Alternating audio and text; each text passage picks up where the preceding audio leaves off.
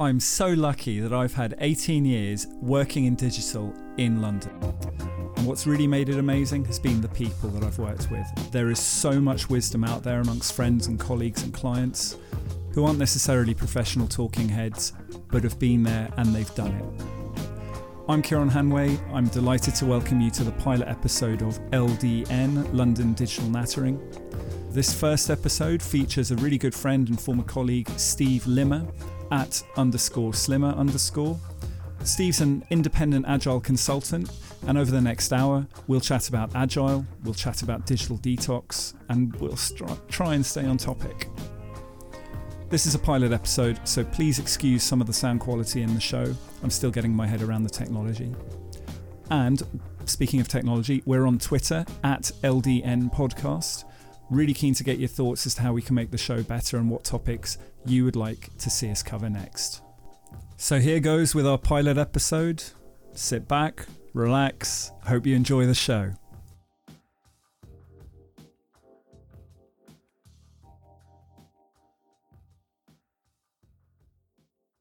Hello, Steve. Hello, Kieran. How's things? Ah, things are good. Things are good. So, Steve Limmer at Slimmer. Uh, At underscore slimmer underscore. there we go. That'll be in the show notes. Yeah, yeah. Uh, you're what? You're an agile consultant. Agile consultant. Yeah. So uh, it's a it's something that I've stolen from Jem Jalal. He, uh, he he calls himself an agile consultant. I thought it's quite a good name um, because it's. Uh, I'm not necessarily a scrum master. I'm not necessarily an agile coach. I can do I can do I can do a, a, a range of those disciplines. Um, I'm also currently um, a delivery manager. I work um, I work for MOJ Digital and Technology currently. Um, so I, I like I like to flit around and uh, do a few random agile things. Uh, so yeah. yeah, cool.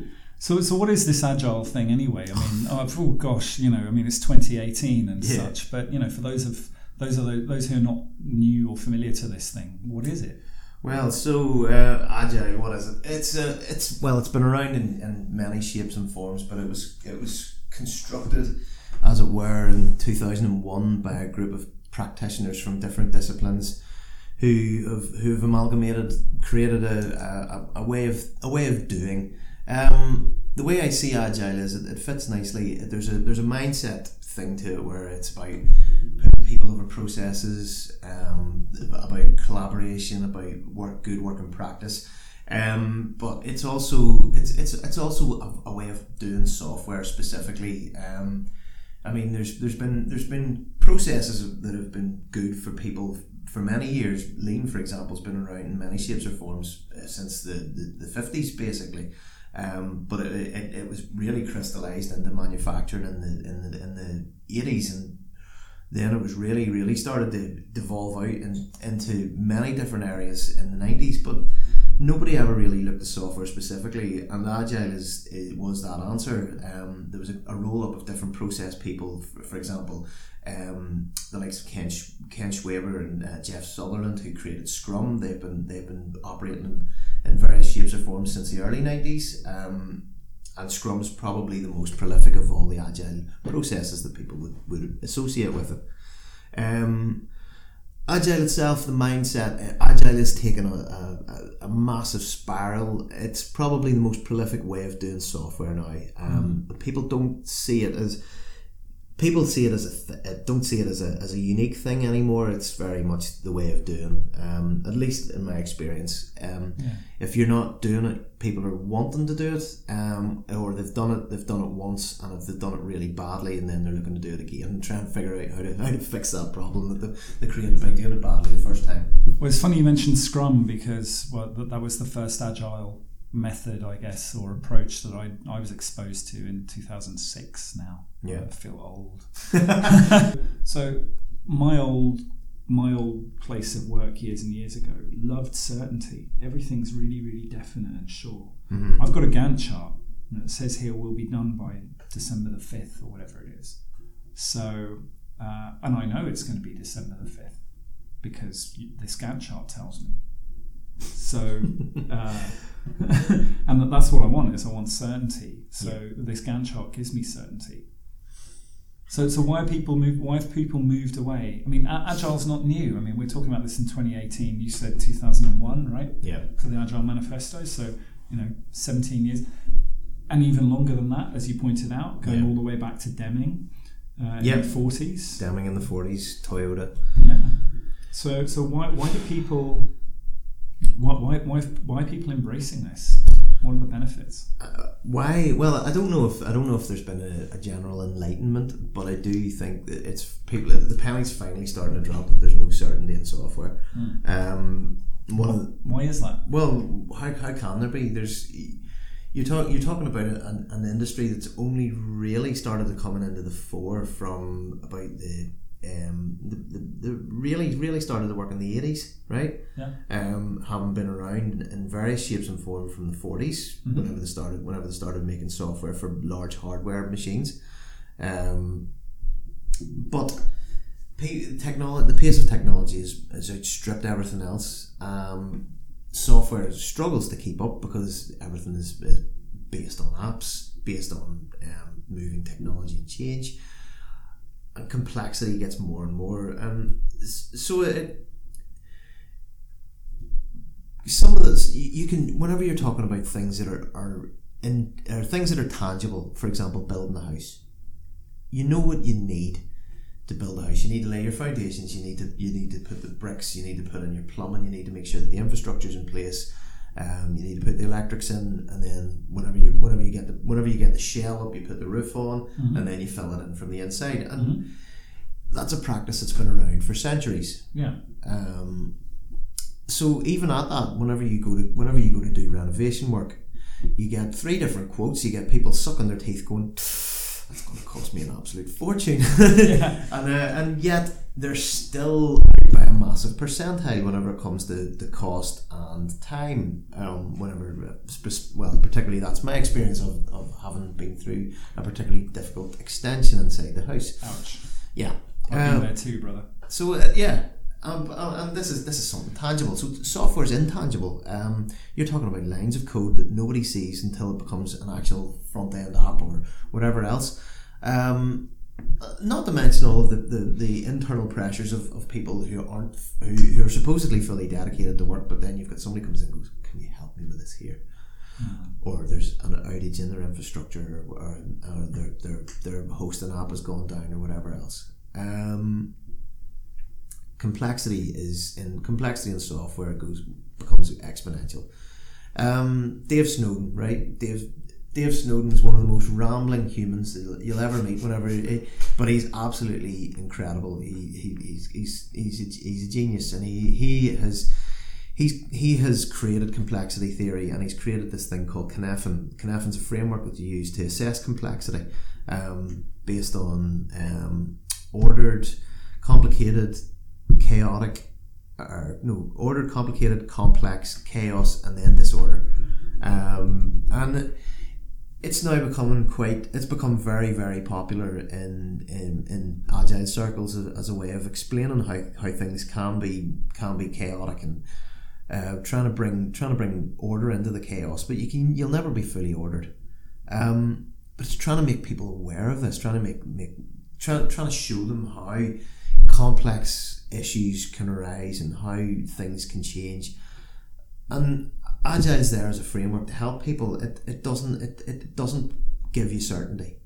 It gives you outcomes. It gives you here's a goal. We'll try and achieve that goal we'll try and it, it, brings collaboration it brings everybody together to talk about these things in the past you were given a spec to work on and build it out and complete it and then you would if you were a, a, a supplier you would make a fortune on change controls because it wasn't what people wanted um, now you get people in the rooms you talk about things it takes a little bit longer to get things done but every every sprint you get or every iteration you go through um, you, you get closer to achieving a goal that, that, that provides va- va- value to customers and users Do you think people buy that though? I mean, so so you know, I, I believe it. Yeah. Uh, well we've drank the Kool-Aid right we, we drank the Kool Aid, bought the T-shirt, all that stuff. Yeah. Um, but also, I know that you know, especially in a sort of a consulting delivery in, uh, environment, you know, people kind of want well. I've paid you this fixed price, and so so so I want all this stuff for that price, and I'm actually going to try and screw out even more scope uh, at the cost of quality. Yeah. happens. Um, uh, it, it's it is so it- it's hard it's hard to sell it out. It's hard to explain to people who who have been so used to failure in the past, but they keep repeating the same mistakes because people are, are a bit dumb about these things, right? Um, you know, it, it the, peop, people will cling to this belief that what they what they ask for is what they get. Yeah. Um, and unfortunately, sometimes we get people who perpetuate that um, because it's in their interest to, to, to sell a dream, for example.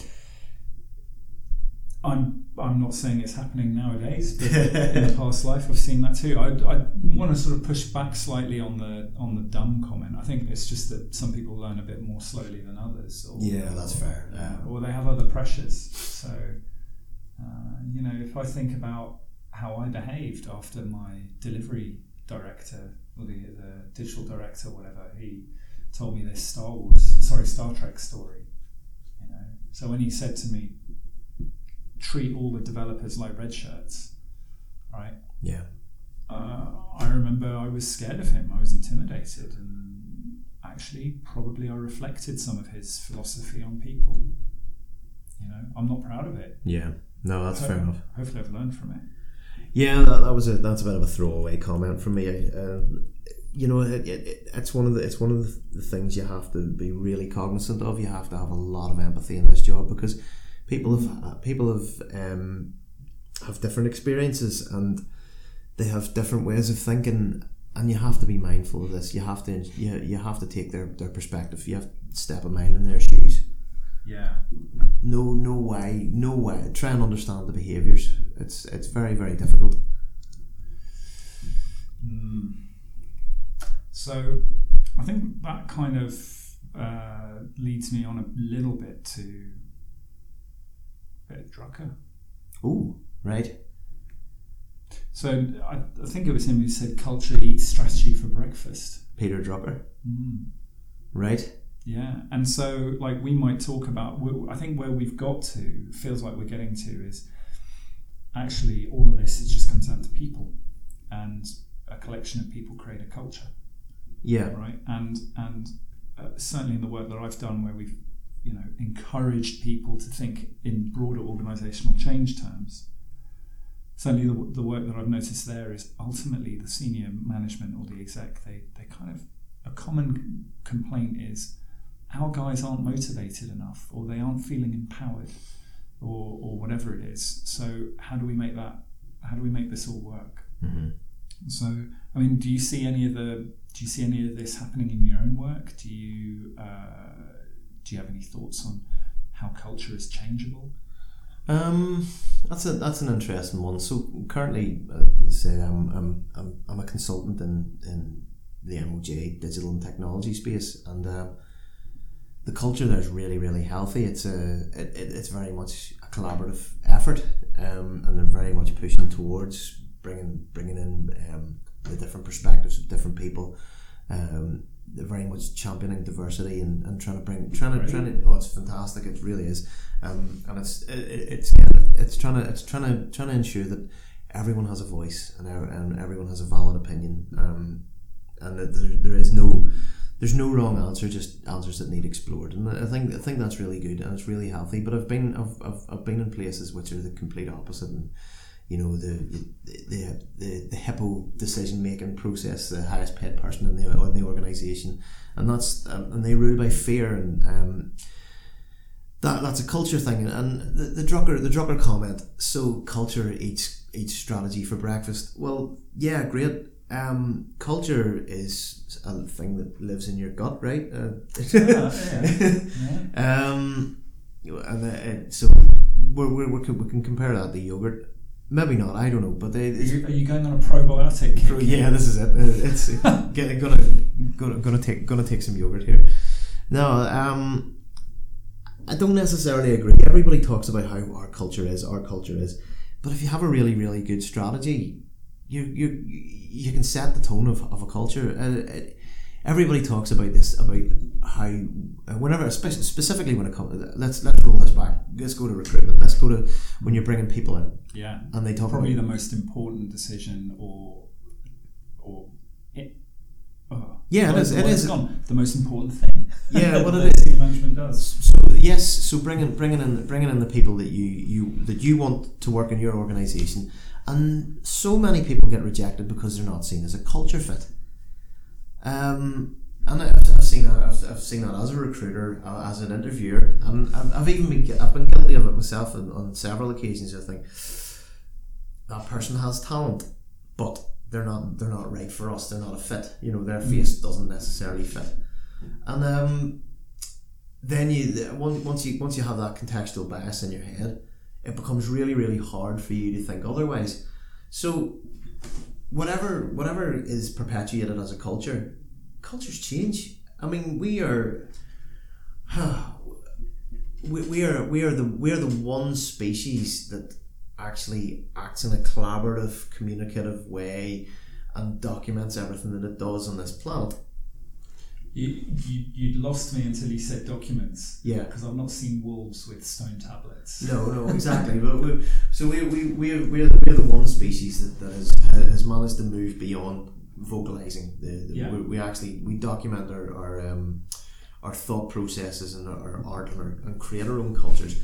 Cultures change all the time. Um, our history is, is, is has been quite violent. I'm going off on a massive tangent, and I hope you're going to cut a lot of this here. no, no. Um, and I think it comes from the fact that I've been reading *Sapiens* at the minute, which is the oh, the Yuval Noah Harari, fantastic. What a book, right? What a book! Holy shit, it's amazing. Um, it's it's.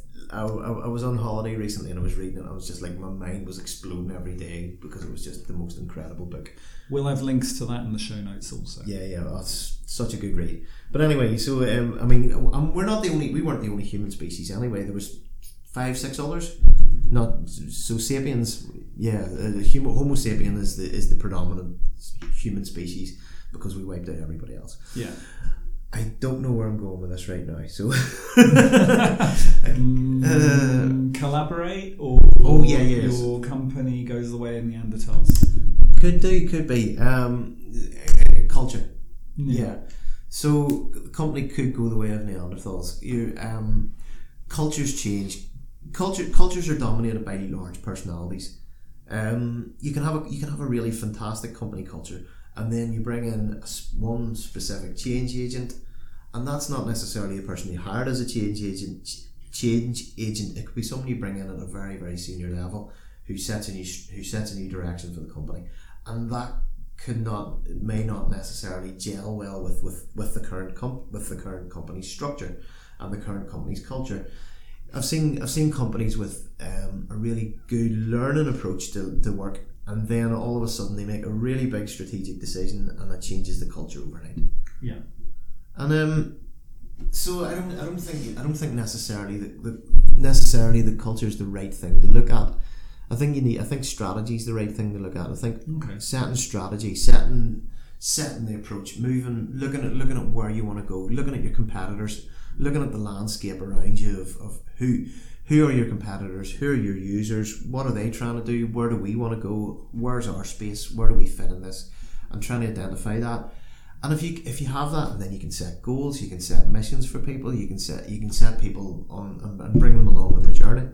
Yeah, yeah, a lot of that's resonating. I'm thinking about a recent ish in the last few years client that struggled from a cultural perspective. They said, Well, why is it that our people aren't empowered? Mm-hmm. We've given them empowerment. you are empowered right You're now. Empowered yeah. now. Now feel the power. It's like yeah. He Man raising his sword in the air. You know. Yeah, yeah, yeah. The power of empowerment. Uh, but of course, they didn't understand that you don't empower people. Yeah. That's not how it works. If I empower you, then actually I've not empowered you because your empowerment is predicated on me empowering you. Like this is com- completely bizarre kind of here. Yeah. That doesn't make so if I can empower you, I can disempower you. So therefore you're not empowered. Yeah. Right? So the empowerment's got to come from somewhere else, like like individual motivation. Uh, and then we started looking at this a bit further, and it turned out the teams that were struggling again, fix my Scrum team. No, I won't. Yeah. They didn't know what their business priorities were meant to be. Uh, they didn't know which features they should be working on. It, but to your point there about missions, Yeah. so mission command being the army thing, hmm there was no there's no roll down of like, well, here's our high level roadmap and vision for the organisation. Great. What does that mean for Joe Schmo Coder? Yeah. He doesn't know what that means. No. That's an, an interesting deck you've had produced by McKinsey, but it doesn't mean anything. oh, McKinsey. Oh, can we kick them? uh, I don't know. Can we? Hmm. I don't know. Actually, no. The, the, the, I'm sure they provide value somewhere. Um, just not to this podcast right this minute. No, time. maybe not to this guy. Um, but yeah, the, the, that's a that's a good point. The um, there there's there's a lot of there's a lot of C-level strategizing strategization. Um, but they, they get into a lot of in their room, pass around the big hat, listen to a very highly paid consultant telling them what they should do for the next five years, and then that never perpetuates its way its way down. Well, I guarantee it changes next year. Yeah, yeah, totally. That's Yeah. it. This is this is this is this is next year's five year strategy. Yeah. Yeah, yeah. I think I think that's part of I think that's part of the problem. People don't tend to see things through. Um, they tend to get attracted to the new and shiny, and for want of a better thing, agile has been that new and shiny for quite some time. And I'm starting to see that now people are starting to go, oh, "What's next? Yeah, What's next?" yeah. And I, and I think it's going to well, well, I'm going to bring us into our theme of the week. But I, I mean, realistically, people don't aren't talking about agile anymore. They're talking about digital, Yes. So, what do we mean by digital? and that's a really, really good question because it's all encompassing. And we should bloody know because it's the title for the podcast. exactly, but it is it is all encompassing. Um, di- digital is, is the pervasive thing that is everywhere now. It it is it, it's God. It's so hard to. It's it, there are no silver bullets basically. Yeah. And, um, it, it, it's a, it, if you're gonna if you're gonna do agile, be prepared for a long slog. Be prepared to be strategic about it. Don't be prepared for for, for quick fixes. If you can if you can pick off great fix quick fixes, great. If not, prepare to be for a long ride. Um, but the outcome will be much better. wow, yeah. It's much more collaborative. It's a better pro- better way of working. People feel more empowered when they work in, in, in agile projects. They in agile companies and the agile cultures. You've got to you, you have the mindset shift is just wow. It's it's a, it's a different thing. I could never go back. No, no, No. not not in a million years. No. So yeah. So hey, well, um, that was great. And so as you say, you know, I'm, I'm also keen to talk about this. This is a topic close to my heart. Yeah. Digital detox. Ooh. Ooh. Um, Are we juicing? so are we, are we doing a cleanse? Yeah. So so every every session, uh, I mean, I, I may have called it theme of the week just now. I don't mean theme of the week because there's no way we could do this every week. no. Um, but Theme of the podcast. theme of the yeah, the, the yeah exactly the bite-sized takeaway chunk thing. Digital detox, partly because I really don't want to talk about Brexit. Yeah. Oh, Fuck that. as a as a Northern Irish person, um, Brexit has profound problems, and I don't really want to go into it. no, but I really do as well. Yeah. not But I'm tonight. Not tonight. No, today. um, this is a, you- this you is need- you need- digital and not Brexit podcast. You need to feed me a lot more alcohol. Uh, we'll sort that out right away. Great. So, um, digital detox. What do we mean? Well, is it this year's fad? Is it an avocado? is it an avocado? it's that, that millennial thing, right? Ah, is this like the whole? If only you stopped eating avocado and toast, Yeah. you'd be able to afford a house for a million quid. Yeah, if only you hadn't fucked up the banks. yeah, exactly. Yeah. Yeah. yeah. Hey, the banks have all crashed. Let's fire all the nurses. I'm feeling. I think for me, I came to understand digital detox, and something. One reason why I'm interested in it, and I don't think I could ever do it again, is that I suffered a massive burnout back in 2012, Mhm. and took some time off work and just went travelling. So I went around the world. It was great. Nice. It was really nice. Three months. Yeah. I had a an HTC Desire. Oh, what a phone. It's a good phone, good smartphone. And because I was going around the world, I did not want a big phone bill, especially because I wasn't working. Mhm. So I left that at home, and I just took an emergency burner phone with me, like a just a rubbishy, you know, one with keys on it. For your days, right? Yeah, for my just one with keys, you know, like some kind of caveman. I had a phone with keys on it for Wow. for the first time in ages. 2001's greatest technology. I know, right? It's like the monolith. So, so there I am, and I'm traveling around. But, but I remember being in London prior to going off on this trip, and I talk to people, and it would be like shaking their hands, thinking, "Nice to meet you." I've forgotten your name already. you know? And I'd really struggle to just focus on those sorts of things. And I I really did worry because um, there, there was this one time I was getting onto a bus, uh, one of the, the my second stop on this round the world trip that I did was Vietnam. I was in Hanoi in the north, and I got onto this bus with a tour group that was going to be a bunch of people I'd hang out with for a week. I better get to know them. So I met them and I said, Hi, I'm Kieran. They said, Hi, I'm whoever it was. As it happens, one of them's working next door. Oh no way. Complete coincidence. Amazing. Uh, and and there was none of that. Nice to meet you. I've forgotten your name already. I had perfect recall Clarity. of 14 people.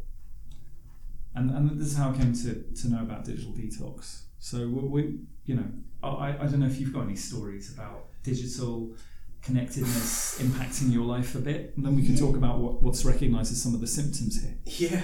Well, I mean, the the biggest the biggest thing for me right now is um, my kids have iPads. Um, both of both of them, we got them iPads a couple of years ago. Um, we discovered that they're fantastic for travel. Um, my wife and I like to like to take a holiday. Like we like our holidays. Um, and we also figured that if we're going to go on long holidays, long haul flights, there's nothing better than, than whiling away away, giving the kids an iPad and they can work away and watching movies and stuff. Um, so that was that was the, the thought behind it. The, the iPad has now become all pervasive and it has become a, a tool of um, it's become the carrot and the stick. So it, it's it's it, sometimes we, we use it to dangle as, uh, over the kids as a, as a, as a here this is this is if you do well we'll give you your iPad. Sometimes we use it as, as the stick to hold the carrot and say look you're not doing well we're going to have to take that away from you. Um, and it, it, it it, it becomes it becomes a it beco- it's as I say it's become all pervasive. When my youngest child has Adam, he's seven. Um, he becomes a monster whenever he has his iPad for too long. He is um, an absolute nightmare. He is absolutely one hundred percent addicted to the thing. He'll be watching YouTube um, or playing Roblox or playing Minecraft. You have to give him a warning when you take that thing away from him. So like I have to go into his room and say, Adam, five minutes, five minutes. And he goes, What? And then five minutes I'm taking the iPad off you. If you don't do that, he will he will explode. He, he becomes this horror. He, it's like it's like a demon child. You can see his head spinning and swiveling around. fucking fire coming out of his eyes. I can, I can relate to this. Yeah, so it's, it's horrible. Um, and he is completely 100% addicted to this, this piece of technology. Um, it's not like he's watching anything useful. It's YouTube, it's a load of shit. It's like Minecraft videos. Mm. You know, uh, he, he he spends his whole time watching people playing games instead of actually going and playing the games. He's got a friggin' Xbox as well, Yeah. you know. Um, but instead, he, he spends his time watching people playing games, which is just a, a, a perfect analogy for digital technology in, in, in a way itself. And this is really funny because I remember as a kid, uh, I had a ZX Spectrum. right? Yes, so did I. Yeah. And- Which shows how old we are. Yeah. Oh, my bones are crumbling. Uh, and you know, and, and I'd get a game, Yeah. whatever the game was, Chuckie Egg. Chuckie Egg, Green, Green Beret. I remember. Yeah. yeah. And and then my mate would come round, and we'd take turns to play. Yes. And You play, you know, you play play until you died, and then Yeah. you'd swap over, right? Well, you put a cassette on and let it load for 30 minutes before, before you. Sorry, uh, folks, if, if this was a bit of a tangent, and um, I, I realise that some people may not understand what a cassette is. Go and Google it. Oh we'll, come, we'll come to. Google, right? Yes, we'll we'll get to Google eventually. Yeah. Um, and and you, we would therefore watch each other play a game, Yeah. but we'd sit together. Yes. And now people Pair right? You'd be paired game, paired programming. Yeah. And now people are watching each other play games, but they're not in the same part of the world. No, that's Isn't that it. weird? Like this Twitch TV and Yeah. Yeah. Oh, so yeah, like the Dan TDM, the, these guys are making an absolute fortune from from from creating content and from from Google adverts on YouTube, um, where the kids have no interaction with them unless they're actually online at the very point in time when they're playing a specific game, and there it, it's so it's like it's like people watching a window of watching. It's like, it's a goggle box. Um, it has that. It, it's it's that effect of people aren't participants anymore. They're observers. Um, and that's that's effectively what these things are doing. They're, they're removing they're removing that interaction piece now. Mm, You're becoming an observer. You're watching life through a window. yeah, yes. So so some of the things that I want to cover on here because that, that's quite interesting. It, it's almost like we're isolating ourselves now with technology, right? Yeah, Uh, it's gone all really heavy. I mean, from a seven-year-old playing on an iPad. I mean, my three-year-old loves Peppa Pig, right? Uh, I actually love Peppa Pig. Hands up. Yeah, my, really? My, my, my ringtone is Peppa Pig. I reckon if I'm uh, well, Peppa Pig, I reckon would be really tasty.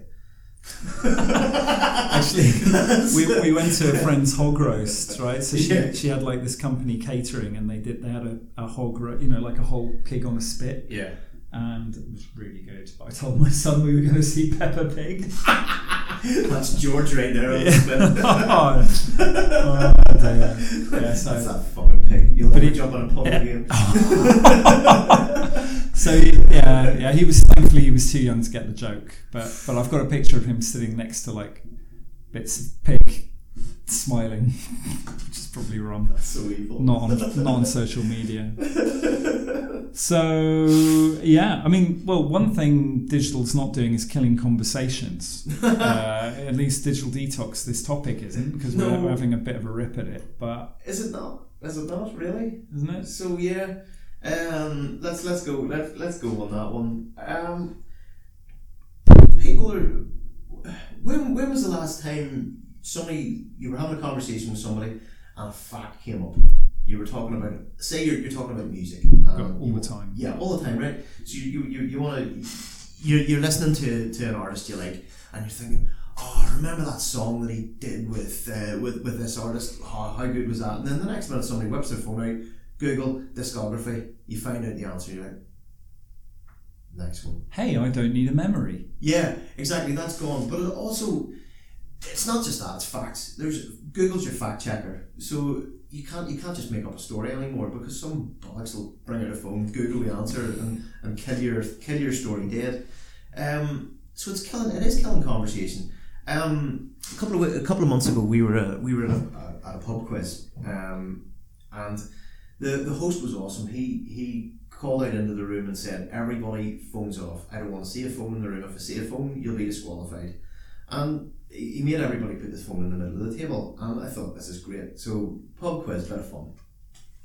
There was this one person in my group who decided that this wasn't good enough, and so she would nip to the toilet every so often, right? A pub quiz. I mean, come on. It's always one, right? Yeah, exactly. There, there always one, I mean, she she just decided that um, she needed to give the answers. Like we, we came in flipping eighteenth out of thirty participants. Did you have fun?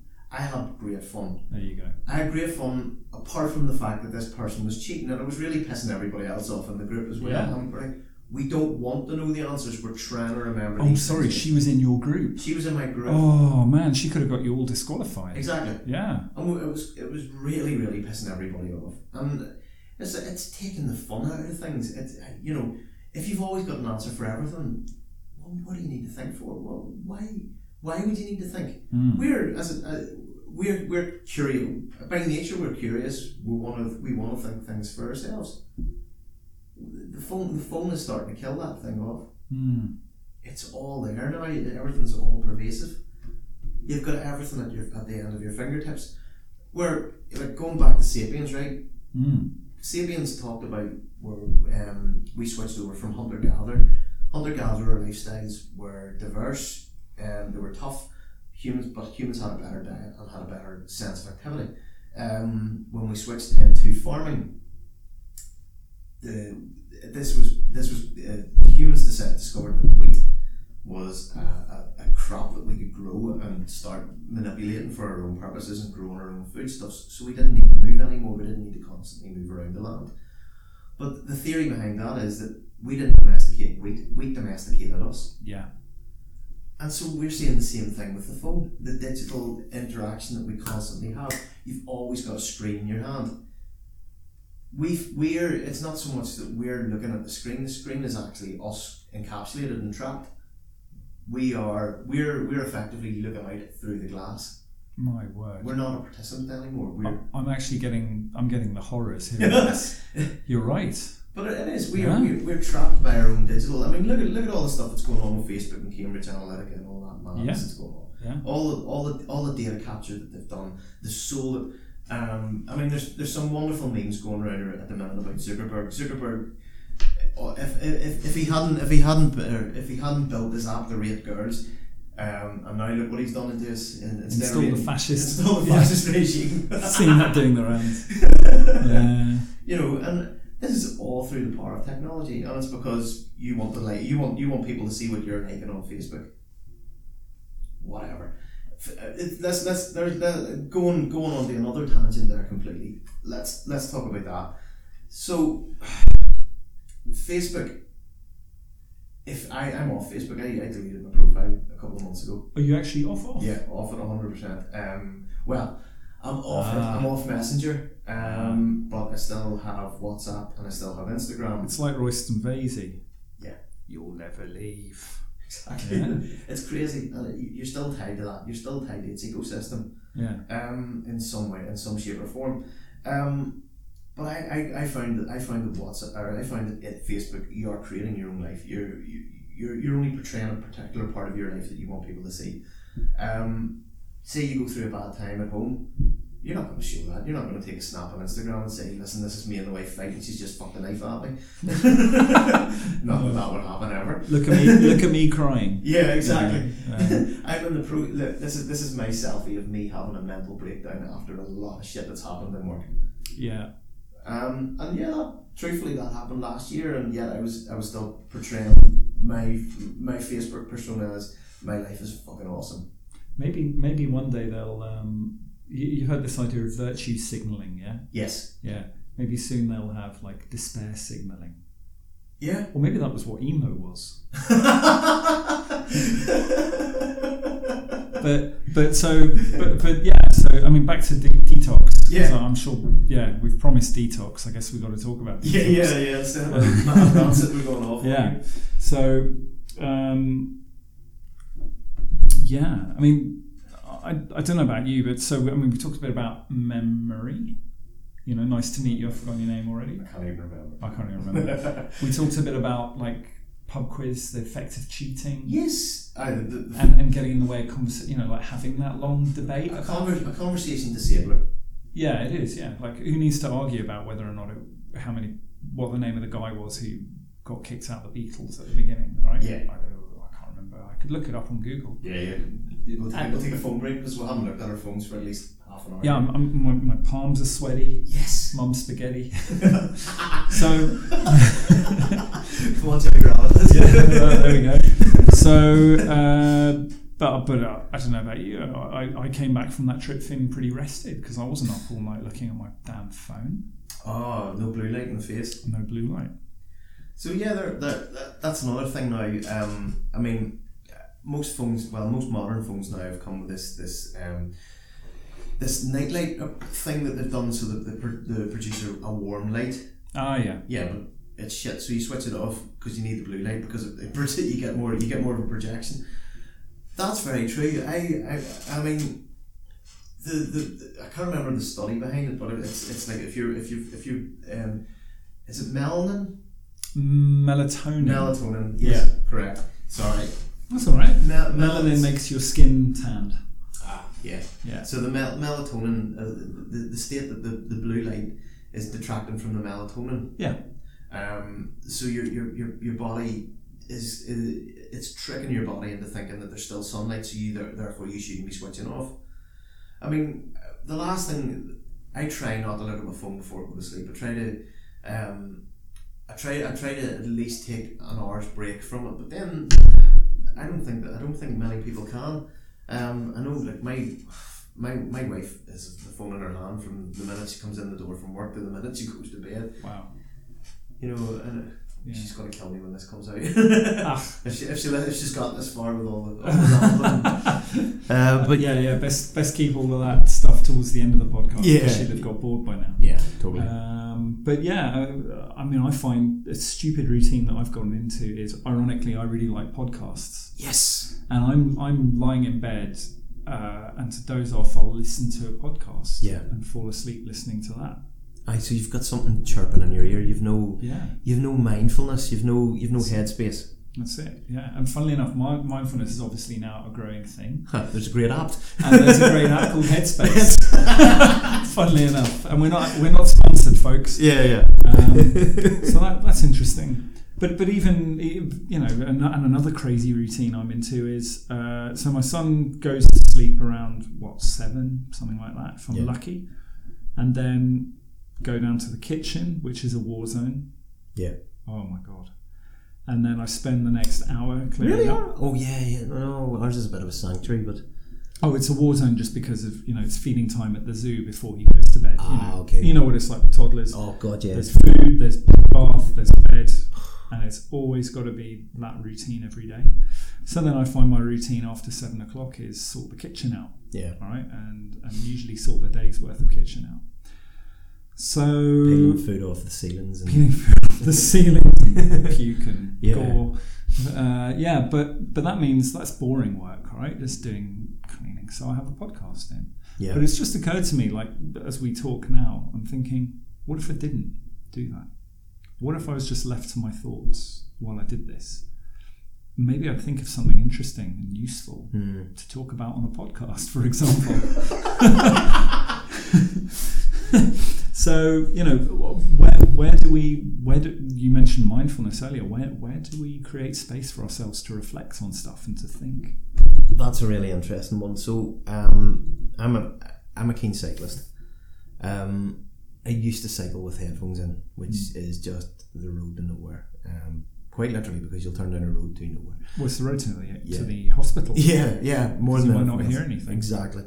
But sometimes it, it blocks out the noise in your ears as well from the road. Um, but I find if I'm out on my bike, um, I'll, I'll, I'll, I'll, I'll think. I'll think a lot. I'll clear my head. Um, and I generally, I generally come back tired but rested, which is weird. But uh, it's because I've had that headspace to think things through, to figure out problems. And I do the same when I'm going for a run ironically now um, I hurt my back recently so I've started going to the gym so I'm listening to podcasts when I'm in the gym and I don't have that headspace anymore Yeah. I'm, I'm not in the, I'm not in the same zone I'm, a, I'm maybe I am if I'm listening to music but if I'm listening to talk if I'm listening to speech I'm focusing on the on the on the speech and on the good stuff the good content that people are putting out on other podcasts Yeah, other podcasts. yeah exactly not, not this Not madness this madness. yeah, that's interesting. Uh, I mean, I used to do a lot of swimming, yeah uh, and definitely you get into a zone when you swim because you can't listen to music while you swim. Yeah. So you just have earplugs to stop the water getting in. Uh, and then I switched from that to powerlifting and Olympic weightlifting. But you need to really think about what you're doing technically Yeah. during that. Uh, and get your breathing right and all that, and you can't go into that repetitive zone that you can with a cardio. yeah But I guess that's another tangent. Um, but yeah, some of this is about focus too, right? So yeah which we're not very good at Really good. maybe this is maybe this entire podcast of digital is symptomatic of digital pollution of our minds. Who knows? But maybe that's a bit heavy. But I know that you know sometimes I'll watch a movie uh, and it's not quite got my attention enough. The only time I don't do this is in the cinema because I'd be kicked out. And then I find I'm like looking at Twitter or, or, or maybe reading about that character on the wiki for that series because I'm interested. Oh my god, yeah. Yeah. When I, I can't remember the last time I've sat down in front of the TV and not had my phone in my hand, um, watching watching a series. In fact, I, do know the only time I've, I've been able to do it is whenever I'm watching um, a series that has subtitles. For example, Narcos. Oh yes. Yeah, because you've got to watch the subtitles. Yes, or you're going to miss complete plot points. But nine times out of ten, I'll be browsing. So you're, you're, you're, you're half concentrating on the movie, half concentrating on your phone. In fact, you're not. You, you, you know, realistically, when you're splitting your concentration, you're down to about a third. So you're not concentrating on anything. You're not focusing on anything. You're not switching off either because you're sort of partially absorbing content, partially watching a movie. Hmm. It's not the same. It's it's no. It, you're, it's not a good compromise, regardless of what you're doing. And all I find is that it gets me pissed off if, if I'm if somebody tries to interrupt me. You know, we're sitting there. Can you go get me a drink? Ah, no, I'm reading something on Twitter. Yeah. or I'm reading and watching that thing. Yeah, that's it. And, Yeah. it- and particularly bad at the, in the evening times because like your kids probably aren't at this point yet, but my my two um, the, the bedtime routine is you put them into bed, then you put them into bed, then you put them into bed. Yeah, right. Yeah. My son's there right now. Yeah. Yeah. So and that the, the, the good news is that continues right through. Um, Great. yeah, it's fab. Oh So man, what have I done? Well, yeah. it's too late. you go you go you go into that you go into that whole thing um, you sit down and you start relaxing and you, you you've confused yourself to the point where you're like oh I've got my phone in my hand that's me relaxing but you're not relaxing at all because you're still having to concentrate you're still reading about what what is what has somebody said on on Twitter what are am I reading my book Am I- have I got my Kindle in my hand Yeah. um, or am I am I reading something on Reddit or some some other madness, or and you're watching a TV show at the same time. So you've got two split focuses, and then a kid shouts and says, "Dad, I need a drink." Yeah. You know, Yeah. how dare you interrupt my screens? So I think I think I've been th- th- this interruption focus point is interesting, and, and I've come to a bit of a realization in this chat. So thank you. Which is I have spent. So my son is three, uh, and I've spent all this time blaming him for the fact that I can't focus and read a book all the way through because of the interruptions and the tiredness and all the stuff that comes with being a parent. But maybe it's not that. Maybe it's actually the fact that I'm back on the, you know, off the wagon. Is that Zero expression? focus. I've got it's- zero focus yeah. anyway. Yeah. I mean, I'm only ever focused at work. Clearly, Uh, if my boss is listening, I'm very focused at work. One hundred percent, 100%. time, full capacity. So, so that I mean, this is even recognised by the psychiatric community um, in the DSM, which is the Diagnostic and Statistical Manual of Mental Disorders. There you go. And there are five. It's on, on its fifth version, DSM five, Wow. and it's recognised as internet addiction disorder. Whoa. Yeah, yeah. So there's actually a disorder out there for this that we need to detox ourselves from. Yeah. So, uh, you know, I mean, often the DSM one, Mm-hmm. um, I think it made the news a couple of years ago because they identified it for games, all right? Because these games are designed to be really hooky, hook you in. Uh, oh, certainly I, I probably spent too much time playing World of Warcraft Oh, in the noughties. back in the probably day. back in the day. Yeah. And um, I remember I had a scrum team when I was a scrum master, and there was a guy who turned up just looking haggard every day, absolutely haggard. Um, and he always rocked up late, so he missed the, the stand ups in the mornings, which was infuriating. And he wasn't one of our guys, actually. He was the client, he was a client developer who was embedded into our team for a sort of a, mm. a upskilling kind of thing, right? Yeah. So, yeah, kid gloves a bit, you know. Yeah. But he was always knackered, and that's because he, he also played World of Warcraft, but much more seriously than me. And he did raiding, which is where basically you all have to play as a group of 40 people for maybe 8 to 10 hours at a stretch. So he was getting to sleep at around 6 a.m. on a weeknight and coming in completely shattered. It's not as if he'd even been out clubbing and met some cool people, you know. He, he was on. He was like clubbing, but it was like orcs. Yeah, he was clubbing orcs. Very good. Yeah. so I mean, this is like it, it, it's like crack. Yeah, um, I, I have a similar situation. Uh, uh, a woman I used to work with, um, she was um, the most amazing boss I've ever worked with, but she was also a, she had the most addictive personality. And she was a, a World of Warcraft fan, and she got so absorbed in it that she couldn't tell reality from World of Warcraft, and she ended up having to get therapy because she was spending that much time on it reading. Wow. Yeah, um, you know that that that's a warning sign.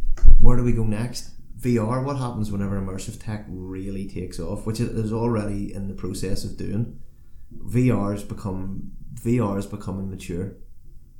Yeah, I saw a fantastic. You just made me think of a fantastic picture, which I'll put on the show notes or Excellent. whatever. It's uh, hopefully I'm allowed to do that because maybe it's copyrighted. I don't know, but it's called the VR Junkie. Mm-hmm. It's this picture of I think it's a woman, and it looks like. Do you remember from the eighties those heroin adverts? Yeah. You know, like "Oh, I can handle it, Yeah. and it's a picture of a woman. I think in the corner of a room, like a really dilapidated room. The wallpaper's peeling off. The bare floorboards. Yeah.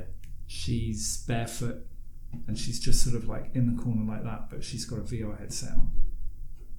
It's going to happen. You, you, immersive tech is going to take over. Um, um, we're it's so immature. It's it's mature. The, the technology is mature, but the software is immature. They haven't they haven't developed it to the point where they know the safeguards.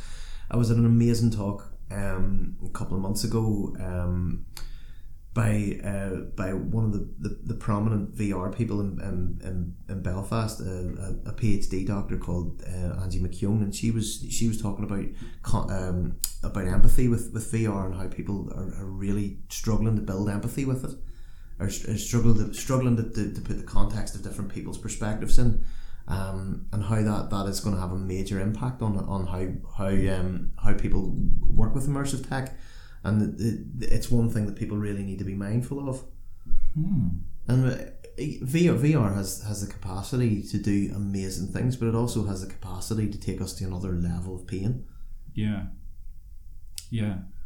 Wow. Well, I mean, uh, you know, we had a ban on my kid screen time, so there was no TV for the first two years of his life. Mhm. There was no sugar for the first year of his life. Not even fruit. Wow. Yeah, because we were on this anti-sugar kick. Now we just depend on sugar to get through the day, quite frankly. Uh, and we don't want him on an iPad at all. Um, at nursery, we caught caught him on an iPad. And we asked the nursery, "Can you never let him use an iPad?" So now he's not allowed an iPad. Right. Um, and and I, and I think that's telling me something that deep down I know this is probably a bit dangerous, and I've got to take control of it. Yeah.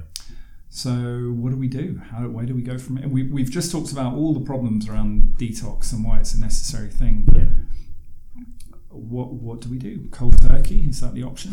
I don't think it, it's not possible. Um, I mean, look look at it, look at everything you use your phone for now. It, I mean, it is an essential part of your life. Mm. Um, I mean, you, you, you do all your transactions through it. In fact, it's, it's, it's replacing your wallet now. It's got that. It's got that much. Right. So Yeah. Android and Apple Pay. Yeah. Um, it- I don't know. I don't. I, there is no easy fix for this. I don't think there is. I think there, it's it, it's always about responsibility and personal responsibility. It always has to boil back down to that. Um, take take control of your own life. Take control of your own actions, and be aware and be mindful of what you're doing with your technology. Yeah. Yeah. Well, I think I'm going to start by uh, putting my phone on charge every night, like I do, Yeah. but in the kitchen. Yes. and not upstairs in the bedroom. Yeah. And then I'll just pick it up as I go out to work. I even moving it away from your bedside table. I have mine. I have mine charging across the room. Um, now the only problem is that I have smart notifications on my watch that come Oh. through. But can't you take your watch off and charge it the kitchen Exactly. Yeah. So that's it. You know, you, you, you can you can switch off, and it, it, it's a, it's as simple as take the time away from it. Find something else to do. Find an activity to, to, to, to recharge your brain and discharge it from from tech. yeah. You know, there, there, there needs you need that disengagement, and you know, I think it's more important to be around people. Um, and the the one thing that winds me up is when I'm with my mates and you see them on in the pub or whatever else, or even out for a walk, and they're sitting there with a phone in the hand, you know, make that make that make that unacceptable. Yes. Call it out. Are you here or not? Yeah, and I, Are you I've, here I've, here? I've done it a couple of times. Um, you know, if we're sitting sitting in a friend's house having a meal, getting everybody to put the phones in the middle of the table and just say, right, they're the untouchables. Yeah. Yeah. Well, Steve, thank you. It's been uh, it's been a whirlwind tour. It's Lots of random topics. We talked agile. We've talked detox. We've talked about primitive man. Uh, and we've even managed to throw in a World of Warcraft reference at some point. Fabulous. So, uh, and to everybody listening, thank you very much for tuning in to LDN, London Digital Nattering. I hope you enjoyed the nattering. You'll be able to follow us on Twitter at LDN Podcast. And uh, we look forward to seeing you at the next or hearing from you at the next